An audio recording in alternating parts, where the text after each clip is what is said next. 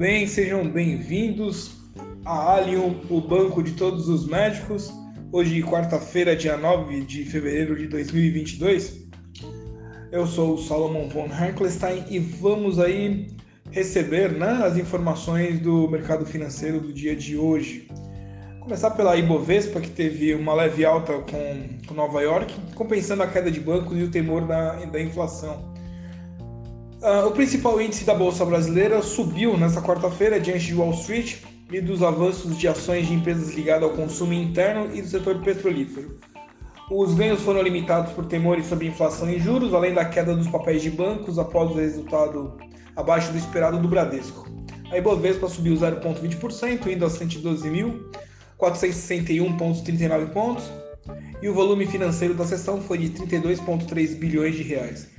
O índice oscilou entre estabilidade alta ao longo da sessão, com clima positivo nos Estados Unidos prevalecendo. O Nasdaq uh, subiu 2,1% e a S&P 500 avançou 1,5%, puxado por ações de empresas de tecnologia, graças a um alívio nos rendimentos dos títulos do governo dos Estados Unidos.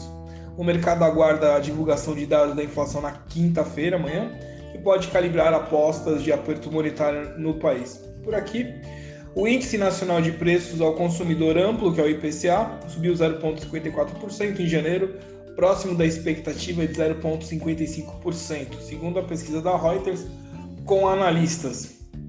Uh, tendo como destaque hoje Bradesco, que caiu 8,6%, Itaú, que cedeu 4%, Santander caiu 2,1%, Petrobras subiu 0,4%, os preços de petróleo subiram no mercado internacional após os estoques caírem nos Estados Unidos e o indicador de demanda por combustível crescer para o patamar recorde. PetroRio subiu 2,6%. Uh, ah, vamos lá. O dólar desceu a mínimas de 5 meses e ameaçou suporte técnico antes dos dados de inflação dos Estados Unidos.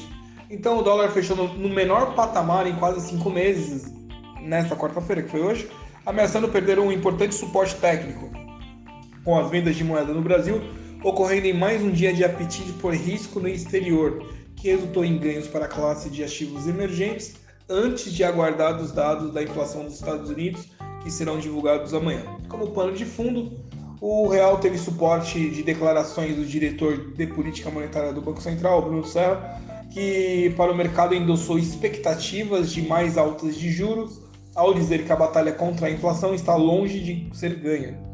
Sem ser específico, o diretor afirmou que, por culpa nossa, a taxa de câmbio no Brasil depreciou mais do que outros países no ano passado. Dessa forma, o dólar à vista caiu 0,64%, indo a 5,22%, e é o menor valor para o encerramento de sessão desde 13 de dezembro de 2021, que é onde bateu 5,22 e 36. Hoje foi 5,2269, pequena diferença aí. A moeda operou em alta pela manhã, quando bateu a máxima do dia em 5,29, uma valorização de 0,60%, mas com a abertura dos mercados norte-americanos, que movimentam mais investidores estrangeiros, a formação da Petax no começo da tarde e, sobretudo, a divulgação de fortes números de fluxo cambial, depois das 14h30, a cotação voltou a perder força até tocar uma mínima de 5,21, numa queda de, eh, de 0,89 e fechou ali a 5,22 e 69. Ah, vamos lá, nós temos aí Fed. A Fed espera que a inflação esteja prestes a cair em meio à alta iminente de juros. Vamos lá, então. Os novos dados de inflação que serão divulgados na quinta-feira devem mostrar os preços ainda subindo a máximas em várias décadas, mas autoridades do Federal Reserve, que é o Fed, têm esperança de que o pico possa estar próximo.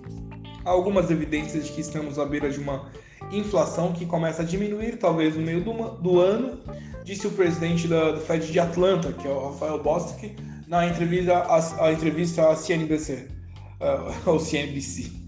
Em comentários separados, o presidente da, da Fed de Cleveland, Loretta Mester, afirmou que também é, espera que a inflação ceda este ano, conforme o Banco Central norte-americano aperta o crédito. Espera-se que o índice de preços ao consumidor tenha aumentado mais de 7% em janeiro em base anualizada, o nível que lembra os choques inflacionários das décadas de 1970 e 1980, que levaram o Fed a acelerar os planos de aumentar os custos de empréstimos e reduzir suas participações em títulos uh, do governo em papéis garantidos por hipotecas.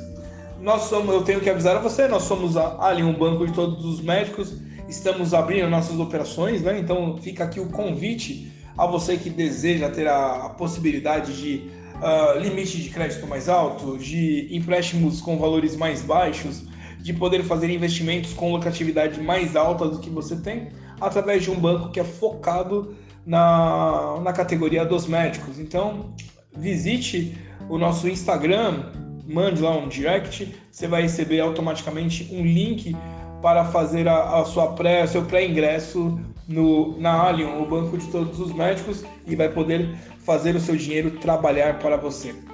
Dessa forma, ficamos por aqui. Eu agradeço muito a sua audiência e voltamos amanhã com mais informações do mercado financeiro. Até logo!